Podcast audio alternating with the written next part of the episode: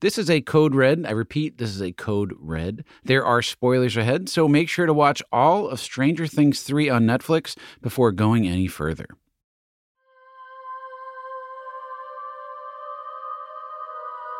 Eleven first opened the gate to the Upside Down way back in Stranger Things 1 when she made contact with a Demogorgon, that big monster with the flower face full of teeth that you know still haunts you in your dreams.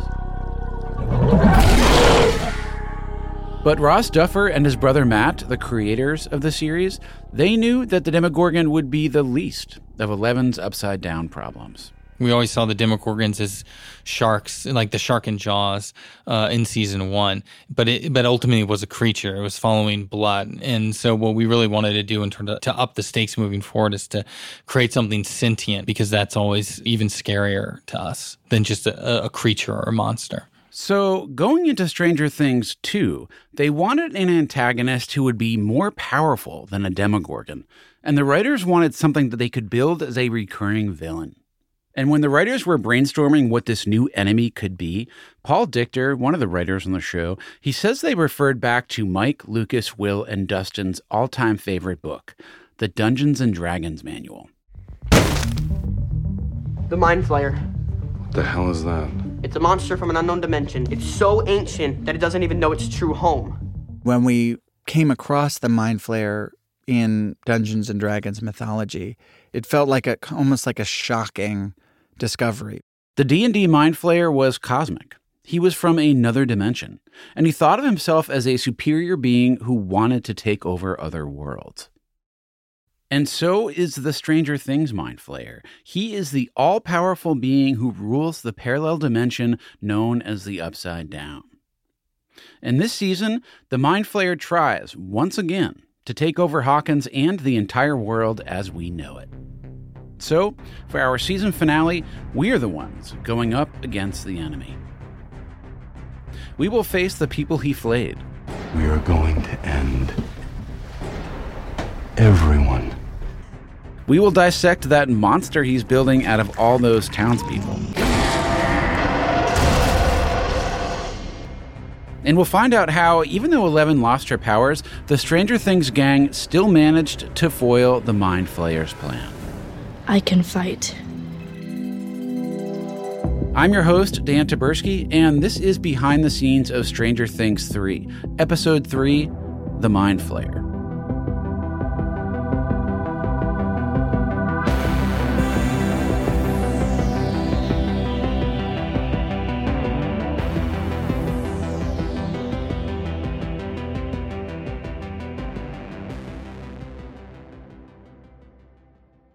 Last season, the Mind Flayer tried to conquer Hawkins by unleashing an army of demodogs and by possessing Will Byers. It's like everything inside your body is just sinking all at once, but this is worse. Your body, it goes cold and, and you can't breathe. But the Mind Flayer's plan failed because Eleven closed the gate. The theory was if you close the gate, you cut the Mind Flayer off from our dimension. And so any part of him that was left in our dimension would perish. And so the kids assumed that whatever piece of the Mind Flayer was expelled from Will Byers' body had died. But that assumption, totally wrong. What if he never left? What if we locked him out here with us? We always had this idea that what if he was locked in here with Hawkins with the kids? And, and what would he do if he was locked in? Ross and his brother Matt loved the idea that all this time, that piece of the Mind Flayer that was in Will, it hadn't died. Instead, it was lying dormant in Hawkins, stewing, waiting for the gate to be reopened. And for the Duffers and the writers, having a piece of the Mind Flayer locked up in the kid's dimension would create new possibilities for the supernatural storyline. And we got excited about, you know, a couple things. One that he knew about 11 now, which he didn't in season two, which is really why we ended season two with the mind flayer hovering over Hawkins, because now he's aware that this girl has these powers that are extraordinarily strong and, and can stop him from his evil plans. Obviously, the Mind Flayer is going to try and take over the world again. It's what villains do. And this time around, he knows that to do that, he's got to take out Eleven first. we thought about the idea of him, you know, in sort of that Hellraiser way of building building a body. Building a body would mean that the Mind Flayer would have a physical presence in Hawkins. And this physical proxy would be so big and so powerful and so disgusting that there is no chance he'd lose to Eleven this time. Okay, so just to be clear, this this big fleshy spider thing that hurt El, it's some kind of gigantic weapon? Yes. But instead of like screws and metal, the Mind Flayer made its weapon with melted people. Yes, exactly. Yeah, okay. I, yeah, I'm just making sure. The Mind Flayer starts building this creature with rats. But he quickly realizes that he needs bigger bodies. And to get those bodies, he needs a new host. This time, preferably not a sweet, innocent 13 year old boy. We'd actually spoken about it a lot in season two. Um, and that was something that I was very aware of, but I wasn't really aware of how it was going to pan out. Dacre Montgomery is the Australian actor who plays Max's big brother, Billy Hargrove. You know, the lifeguard with the sexiest mullet perm in Hawkins. Is it a mullet? Is it a perm? We don't know. It's the 80s. It was a crazy time. Having the Mind Flayer control Billy, this was not a new idea. The Duffers talked to Dacre last season about wanting to do some possession plotline with Billy. They even tried to work it into season two, but they weren't able to fit it in. So when they sat back down in the writer's room for Stranger Things 3, possessing Billy was back on the table. Billy is a pretty great host for two reasons. One, he's this big, magnetic, muscly guy. Afternoon, ladies. Afternoon, Billy. And he's already got an aggressive streak, which comes in handy, since his whole job is knocking people out and bringing them to a warehouse to be flayed by a monster.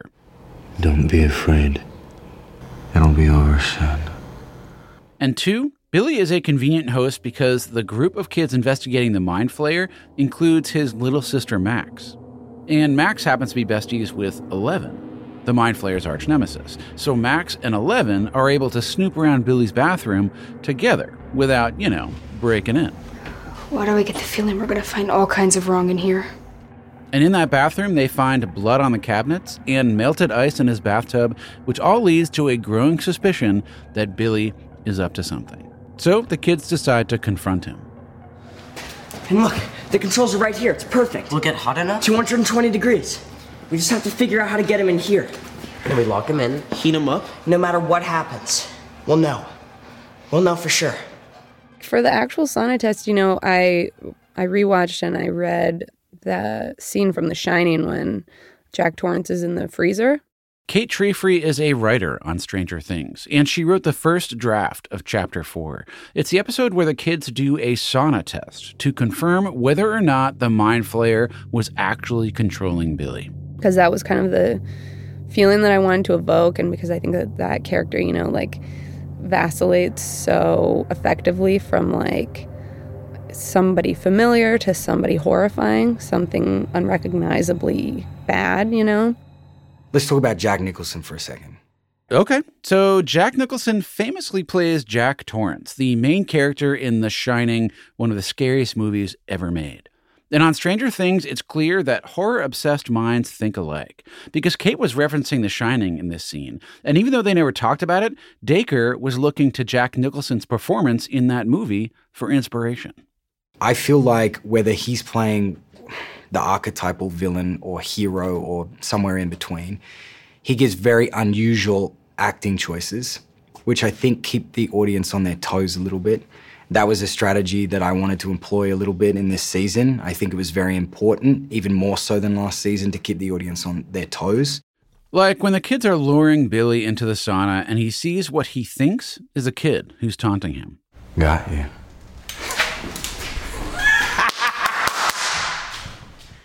Billy's creepy laugh and clap when he thinks he caught his prey, that is just one of the unusual acting choices that Dacre made while playing Billy.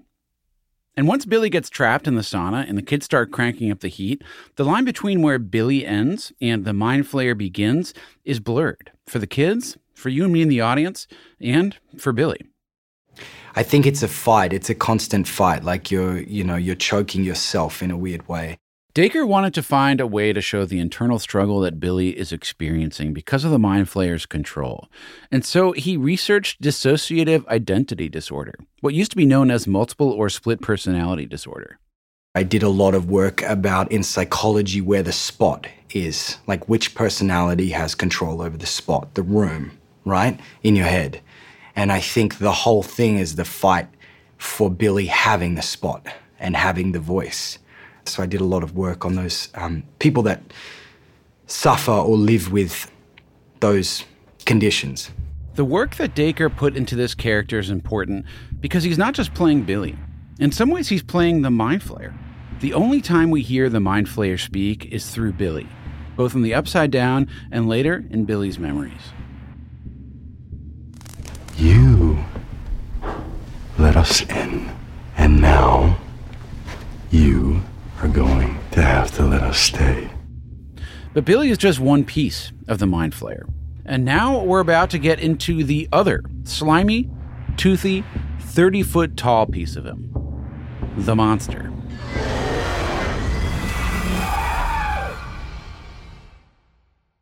Last season, the Mind Flayer wasn't a physical being. He was just this looming presence, shadowy and tornado like. This year, the Duffers, Paul Dichter, and the rest of the writers, they wanted something more disgusting. We got really excited about going for it and building the season around some of this kind of gross body horror Cronenberg stuff that we all secretly love, or not secretly. Stranger Things has always been inspired by fun 1980s sci fi adventure movies like Star Wars and The Goonies. But with each season, things have been getting darker in Hawkins, and the writers have been going deeper into the other side of 1980s sci fi horror. The writers are all huge fans of body horror movies like Invasion of the Body Snatchers and David Cronenberg's The Fly, both of which star Jeff Goldblum, by the way.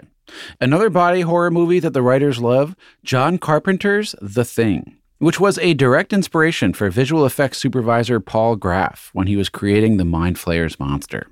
And uh, we wanted to do something fleshy this year and something with teeth and wet and heavy Paul Graff is the one who makes sure that all the animated work in Stranger Things looks as disgusting as can possibly be.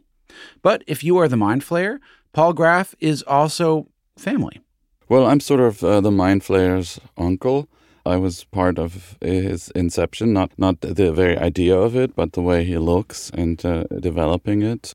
So Paul worked with his illustrator to come up with several options for what the Mind Flayer's creature could look like, all stemming from the same question. So, what would that look like if this basically, this mind flayer reincarnates itself in a creature that's much more like a dinosaur or or like a deformed dinosaur, like a Frankenstein's dinosaur. Ultimately, the Duffers settled on what the kids end up calling the spider monster, because it echoed the same shape as the Mind Flayer's shadowy existence last season. But like Dr. Frankenstein's monster, the Mind Flayer's monster is made up of a bunch of different parts from a bunch of different people, which doesn't always make for a super elegant monster. It's not a well designed like creature. It's a it's like a thrown together nasty, weird body parts creature, so it should be limping. You know, like some of the li- maybe some of those limbs that you see are like completely dysfunctional, and it's just dragging them behind him. And the idea of using body parts to create a monster also hits on a major theme of Stranger Things 3. Puberty is disgusting and it's awful, and like, let's lean into that as much as we possibly can, you know? This is writer Kate Trefry again. She's aware that this is a bit on the nose, but when she was thinking about puberty and how it relates to horror, she kept coming back to the transformation of a caterpillar into a butterfly, but not in the beautiful fairy tale hallmark kind of way. I kind of always thought, I guess, they like go in their cocoon and they grow wings and then they like come out. But like that's not what happens at all. When a caterpillar like builds its chrysalis, inside the chrysalis, the whole body dissolves into like goo and then the DNA gets rearranged into a completely different animal, and then that animal is what is reborn. In Stranger Things 3, the gang is entering their teenage years. They're getting into their cocoons, and we're seeing them in their moments of disintegration. And the question is, what is being built right now? And who is building it? You know, and like what what is going to emerge from this? So I think that season three is like this sticky, gross, toothy, weird monster because um because it is that. It's that moment of of everybody is kind of like turned to jelly and we're waiting on the edge of our seats to see what they become. And the first time we see what the monster becomes is at the Hawkins Memorial Hospital. What starts off as Nancy and Jonathan going to check on Mrs. Driscoll, the lady with the crazy rat in her basement, it turns into one of the most terrifying action sequences this season. Nancy and Jonathan end up fighting their old sexist bosses from the Hawkins Post, Tom and Bruce. We were hoping you might come back. It's clear they've both come under the control of the Mind Flayer. Whose blood is that? Tom, whatever you've done, it's not you. He's making you do this. Nancy and Jonathan defend themselves with scissors, with vases, with fire extinguishers, basically anything that they can get their hands on. And they win. Or at least they think they do. Until Tom and Bruce's bodies start twitching. Since their bodies died, they're not useful anymore. And so the Mind Flayer takes their body parts and liquefies them, turning them into this red, gelatinous goop that starts inching down the hallway toward one another until finally the two blobs meet and merge, becoming one giant, horrifying monster. It was the craziest night of filming. This is Natalia Dyer, aka Nancy Wheeler, and Charlie Heaton, who plays Jonathan. He's here too. Oh, yeah. yeah. So far, what we've described about the monster is what Nancy Wheeler, the character, is seeing in the hospital. But when Natalia and Charlie were on set, they're seeing something completely different. And then here's this guy. Oh, it's so amazing. in the middle of this hallway and like this, you know, there's those suits, Oh, those like guy. speed suits that cover your whole body, like this red speed suit, this giant silver ball on his head, looking like what's that mushroom from uh, Mario? That little guy. Toad. The little mushroom guy's name is Toad. But the guy who was wearing the speed suit? Not a lot of people knew my name, but they knew me as Bobblehead or Red Monster Man. Red Monster Man is Ken Barefield. Ken is the assistant stunt coordinator on Stranger Things 3. Usually he's a stunt double, but sometimes the stunt team works with the visual effects team to help out with the CGI. Like when Andy Serkis wore that green suit when he played Gollum in Lord of the Rings. But the Mind Flayer isn't Gollum, so things are a little different. Ken had to wear a red spandex suit when he was the monster, but not because Ken looked sexy in red, which I'm sure he did, but because red was closer to the monster's coloring, and so it would be easier to animate. And then he wore that giant silver ball on his head. If you could just imagine a faceless motorcycle helmet, make it three times larger than what it normally is, and reflective and silver. So Ken's in this red spandex suit and chrome helmet on set, getting ready to rep the Mind Flayer's new monster. No one really knew what I was going to do. They they all they thought that I was going to do was just literally be there for camera to have a reference. But visual effects coordinator Paul Graff, he asked Ken to really perform as the monster, to bring its crazy, intense energy to the scene where the monster starts chasing Nancy through the hospital. And so I get lined up in the middle of the hallway, and it's the first take. And I just tell myself, I'm like, okay, if I'm gonna do it, I'm gonna do it. And so they call action, they flicker the lights, they flicker the lights, and they push it in on the camera, and then lights come on, and I turn around, and I just let out this giant roar. And he just like looks up and like screams. He's like, ah, and it's like right in the camera. And it's so, you're just one of those moments where Yeah. this is insane. It really. he gave everything, But it though. He really, was so good. it really helped. So he couldn't He's see like it all. crashing into walls and doing all this. I mean, amazing work, but it just looks so ridiculous when you're looking at it in real life. They call cut, and there was a moment of silence for about two seconds, and then everyone started laughing and cheering, and I was like, okay, good, that worked. that worked out well. The monster's physicality, the way he walks and looks, that for sure gave me the willies. But everyone knows that the thing that really makes you jump out of your seat in any scary movie is the sound. So you're always going for a feeling with with whatever you sort of create as a sound designer, and the feeling for me, for this monster this season was to make him, you know, as gross as possible, but also as as large as possible and threatening and as aggressive as possible. Craig Henighan is the supervising sound editor and sound designer on Stranger Things. He is the one who takes his own vocal performance and mixes it with horse stampedes and earthquakes, tigers, lions, and black bears to make the monster sound like this.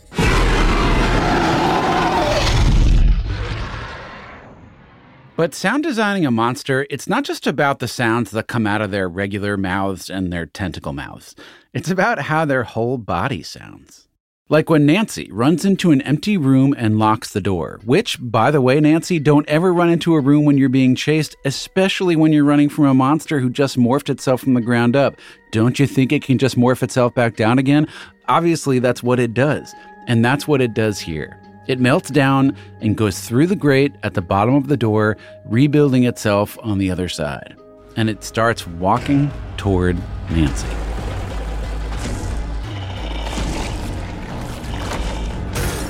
Craig wanted the monster's walk to sound wet and heavy, and he didn't have to go very far to find inspiration. I have a nice little backyard, and there's a one little section that's doesn't have grass; it's all dirt. And uh, and luckily, it was a bit of a rainy season this year when I was working on this series, and uh, so I got my big rubber boots on and just basically soaked down an area and uh, set up a couple microphones, and uh, I took out my laptop with a with a QuickTime and uh, you know just basically looked at what he was doing visually and sort of performed it Craig did his own low budget recreation of the scene. and then did a bunch of wild sounds, you know, and, and different things. And I would just basically stick my foot in in sort of like a puddle that turned into sort of mud, and then I would slowly sort of release the, the foot. That right there is the actual recording that Craig captured in his backyard.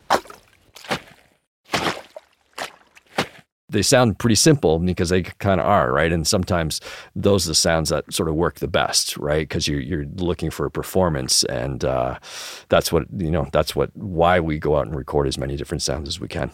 And Craig's muddy steps became the monsters.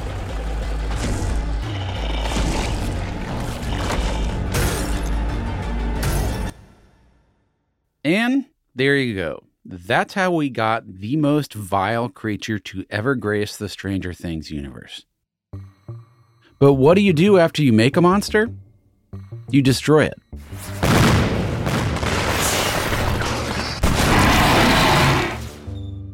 After the Stranger Things gang fights the monster in the hospital, they head back to Hopper's cabin to regroup and strategize. Quick recap the kids know about Billy. They know that he's bringing people to the Mind Flayer to be flayed and absorbed into this horrible monster. So the kids figure they gotta find where the Mind Flayer's headquarters are in order to stop him. And that starts with finding Billy. So Eleven puts on the old blindfold and searches for him in the void. She finds Billy in his room, sitting alone on his bed. And that's not normal, right? Billy staying in his room on the 4th of July? No, that's not normal. He wants us to find him. Yeah, that's what I'm afraid of. If we go to Billy, then the rest of the flayed know where we are. It's a trap. I agree. It's totally a trap, right? So rather than heading over to Billy's house and falling into that trap, Eleven cooks up an alternative plan. She is going to go back into the void and enter Billy's memories, like she did with her mom last year. If she goes into his memories, she should be able to find the source. So she sits down in front of the TV static and puts on that blindfold again. Can you hear me? I want to see. I want to see what happened. Billy grabs onto Eleven's arm, and when he lets her go, she falls backwards into his memories. She lands on a sandy beach in California, where she sees Billy as a little boy surfing while his mom watches proudly. There's a boy. Did you see that? Yeah, I saw that. That was at least seven feet. I don't know what it was, but it almost gave me a heart attack. Ten more minutes? It was very like Eternal Sunshine, you know, like referential. This is writer Kate Trefry again. The other influential movie for her was The Cell. It's a sci fi horror movie from the year 2000. But this one isn't about gross body stuff. Instead, in The Cell, J-Lo plays a doctor who goes inside the mind of a serial killer. And Kate and the writers, they wanted to utilize that same tool of actually going into somebody's mind in order to understand why they act the way they do. So for 11 in this memory cloud, she's seeing Billy as a little boy whose dad was abusive and whose mom left him. She's not just seeing Billy as Max's bully of a big brother. we got to take it a step further and be like, where did that come from? You know, not just that he's like this bad dude, but that he's a product of his environment and that he perpetuates that. When Eleven is walking through these memories, she finds the source. Brimborn. Steelworks. Mission accomplished. So she takes off her blindfold, expecting to be back in the cabin with Mike and her friends. Mike? And she's in the cabin, but her friends, they're not there. Mike? She's somewhere in between the upside Mike? down and our world. Mike! Mike! He can't hear you. Billy walks into the room, but with a deeper voice, because it's not really Billy. It's the Mind Flayer talking through Billy. And he tells her that she has made a big mistake trying to go into Billy's mind. Because now I see you. But seeing into Billy's painful past, that is what ends up saving her. We couldn't do one another ending where it's just Eleven at the end, just holding out her hand and, and vanquishing this thing. In the early days of writing Stranger Things 3, Ross Duffer and his brother Matt knew that Eleven would lose her powers. So instead of having Eleven come in and fight the monster and save her friends again, she loses her powers at the mall right before the monster shows up. So you're always, you're always looking for the, how do you shake things up? How do you make things too more challenging? You know, and, and if it becomes difficult for us as writers, that's good. It's going to get challenging. And we have to figure a way out of this situation, just like the characters have to figure a way out of the situation. That sort of naturally led to the Billy moment. I don't that that moment was not always planned in that way. I mean, he was always going to die, but um, we didn't know how. The writers threw all kinds of monster takedown ideas against the wall.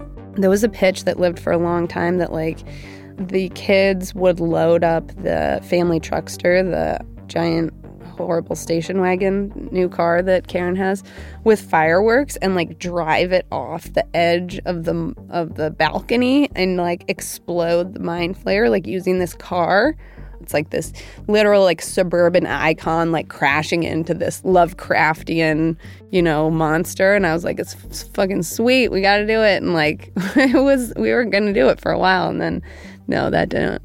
That was too crazy. And also like not narratively tied to anything except for like Fourth of July explosions. They actually kept the fireworks explosion idea, but they dialed it down a bit. Instead of driving a car full of explosives into the mall, the kids would light fireworks and throw them off the balcony at the monster. But The explosions don't do enough damage, and the kids start running low on ammo. That's when we kind of realized that, like, that window into his humanity would be the only way to sidestep the Mind Flayer's grip. Kate and the writers decided to have Eleven talk to Billy about what she saw in the memory cloud, trying to coax him out of the Mind Flayer's control. You told her. The wave was seven feet. Bringing that up and reminding him of that, I guess, you know, that, that innocent person that he used to be, just that reminder allows him, at least for however long, if it's 15 or 20 seconds, to sort of protect her. And that's really all he needs to do in, a, in order to, to, to save Eleven in that moment. She was really pretty. And you. You were happy. We see the veins retreating from Billy's face. He's becoming Billy again. For Dacre Montgomery, who plays Billy, it was a super intense scene to shoot. We shot that scene over three days and we both lost our voice because every time prior to the take rolling, we would just scream at each other and scream and scream and scream until we cried. And I think it was very emotional because that was also, we shoot predominantly chronologically in the two episode order. So that was also my last day on set. We, I think, maybe did two takes, two or three takes. I think Millie nailed it on take two, and then you don't want to mess with it anymore and you walk away from it. Billy stands up and fights back, protecting Eleven from the monster. The monster picks him up with its tentacles and kills Billy. Right in front of Eleven and Max.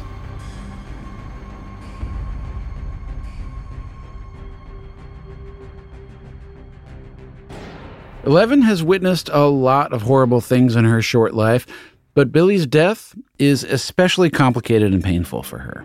Season three is she has a privileged, you know, she has all of this privileged access to him because she get gets in his actual head, you know, and sees the side of him that no one else has ever been able to see. And I think that in doing that, she mourns Billy like differently than anyone else because she's really mourning the death of like this child that she met on the beach, you know.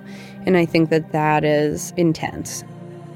And by fighting back, Billy is able to distract the Mind Flayer's monster just long enough for Joyce to turn the keys in the Russian lab and close the gate, cutting off the Mind Flayer's brain from his creature's body.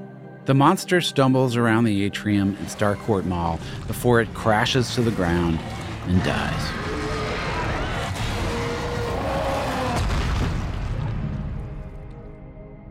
The U.S. Army swoops in to clean up the mess, and since Hopper didn't make it out of the lab, Joyce takes in Eleven as her own. Eleven's still not able to use her powers, but she at least has a loving new family now. And the Byers? They are moving out of Hawkins. The season ends with Joyce closing the door on her empty house. Or at least we think that's where it ends. Не-не-не, не американцы. This has been behind the scenes of Stranger Things 3. Before we go, I just want to point out that while you heard from quite a lot of people on this show, it's just a smidgen of the cast and crew. If you include all the extras and assistants and the people on the fringe of the show who still had a hand in it, it took over a thousand people to make Stranger Things. So next time you put on an episode, maybe hit that watch credits button. Look at all those names on the screen and think about what it is that they do day after day to make this show you love. It's actually pretty incredible. So thank you to everyone who works on Stranger Things. And thanks to everyone who makes this show. Rae Votta is our executive producer at Netflix. Max Linsky, Jenna Weiss Berman, and Barry Finkel are our executive producers at Pineapple Street Media. Barry Finkel also produced and wrote this show. Melissa Slaughter is our associate producer extraordinaire. Ann Heppermann is our editor. Our engineer who scored, mixed, and mastered this whole damn thing is Hannes Brown. I've been your host, Dan Taberski. Special thanks to Denise Godoy for taking us on a tour of Gwinnett Place Mall. And thanks to all of you for listening. Make sure to keep telling your friends about it. There will be more exclusive looks into your favorite Netflix series and films right here in this feed, so stay subscribed and don't go anywhere. We always wanted them to move. That was like, it actually was like a much bigger part of the season initially we had like a whole like plot line of like joyce is trying to sell her house and like you know people come to see the house but like there's holes in the wall from the axe and like so we got like a few weeks in and we were like is this boring? Is real estate boring? Maybe we should pivot. And that, ladies and gentlemen, is how you do a post credit scene.